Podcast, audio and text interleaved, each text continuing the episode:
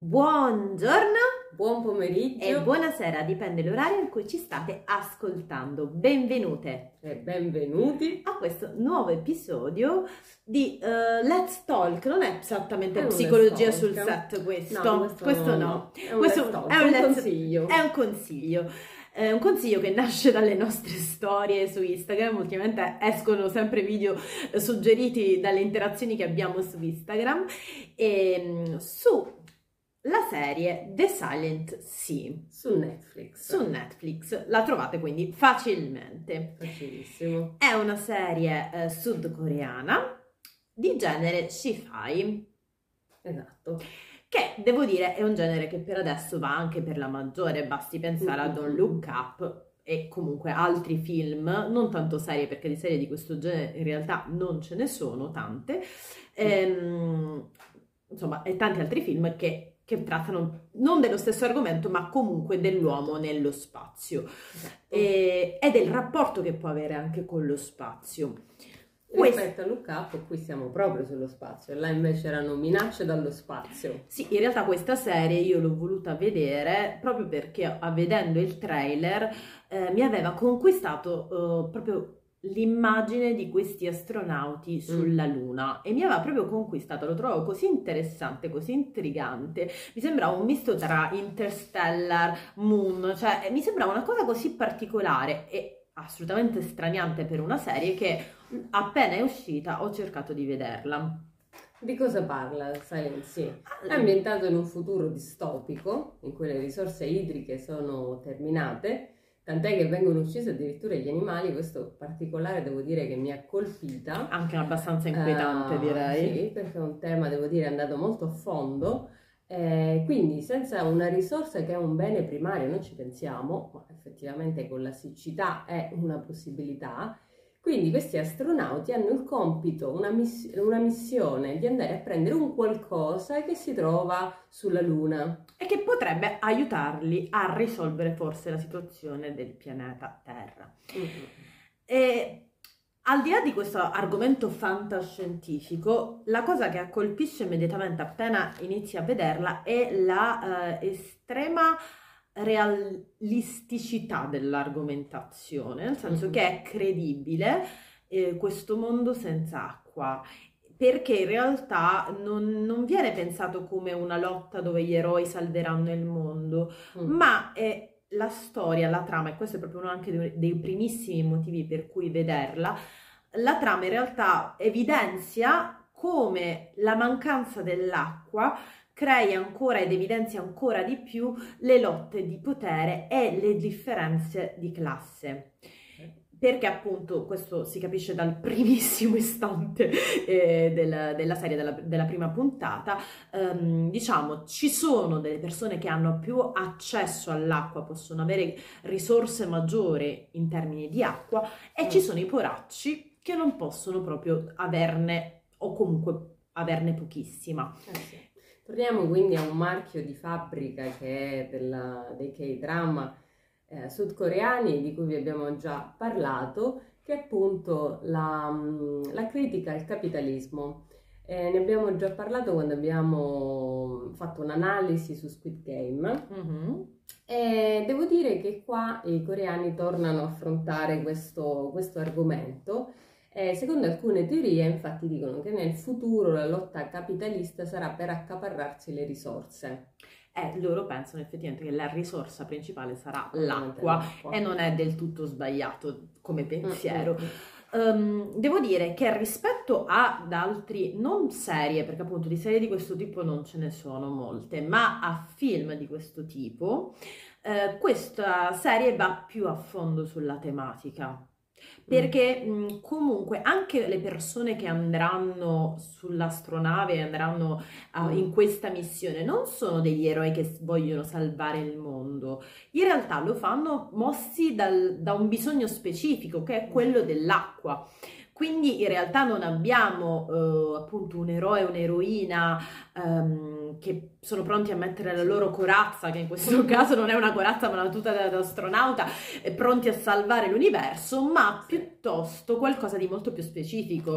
Sì. Eh, e, e questo devo dire che è molto interessante perché dà quel senso di realismo di cui parlavamo. Sì, non sono eroi targati Marvel o DC, ma sono profondamente umani, eh, tant'è che anche loro in realtà vanno là, come dicevi tu, per avere l'acqua, perché non, forse non l'abbiamo spiegato bene, eh, in base alla classe a cui appartiene hai un determinato quantitativo d'acqua che puoi andare col tuo bidoncino a prendere come se fosse benzina e quindi diventa merce preziosa. Quindi se tu hai un livello alto puoi prendere più acqua. Quindi allora è stata promessa forse acqua gold, come dicono a tessera gold. O acqua... la, la, la, classe A, perché non esatto, la classe la gold. Classe, la classe A. La classe A. Acqua a volontà. Se non ha volontà, comunque grossi quantitativi. Esatto. Tra l'altro, ovviamente aggiungono sì la morte il depennamento degli animali, eh, ma aggiungono anche che la mortalità infantile è in assoluto aumento.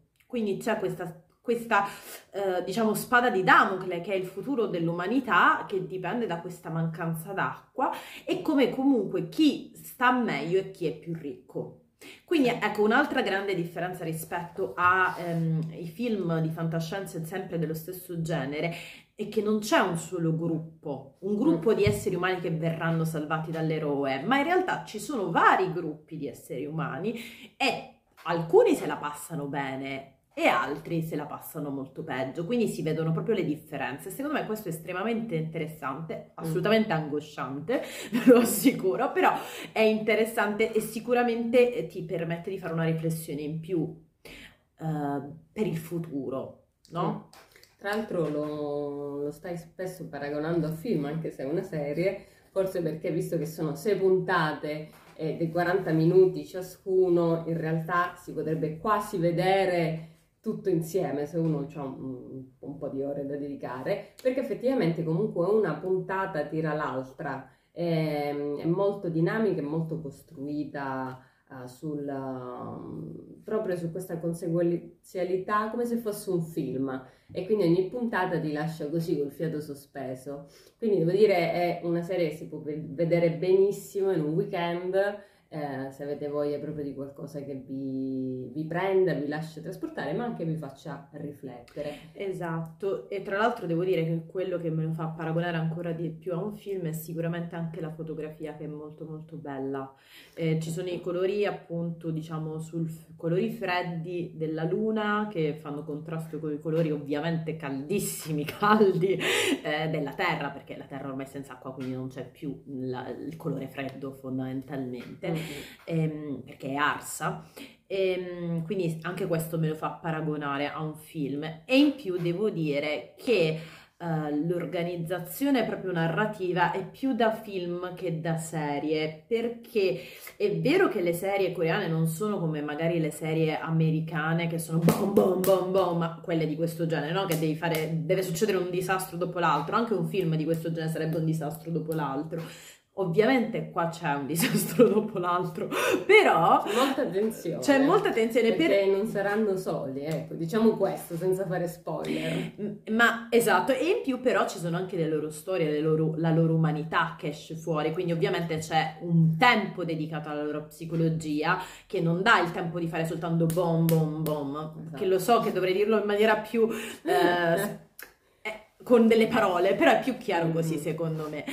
E, ehm, certo, quindi abbiamo degli spaccati sulla storia personale, soprattutto dei protagonisti, e adesso diremo anche chi sono, ma soprattutto visto che, eh, ma visto che dicevamo non saranno soli, eh, in realtà ecco, volevo sottolineare che come al solito ecco, il pericolo è sempre l'uomo, insomma, alla fine, in fin dei conti, il pericolo, il pericolo è l'uomo, quindi questa ciurma che si trova insieme, chiusa in un posto, dentro lo spazio, ma lo spazio mi piacciono sempre i film ambientati nello spazio perché ti dà quell'angoscia, perché hai eh, tutto lo spazio di fronte a te, ma in realtà è un posto profondamente inospitale, quindi tu non puoi sopravvivere. Quindi queste situazioni di clausura claustrofobiche sono perfette per far scatenare le peggiori dinamiche umane, ovviamente. Esatto, e, e su questo non diremo altro.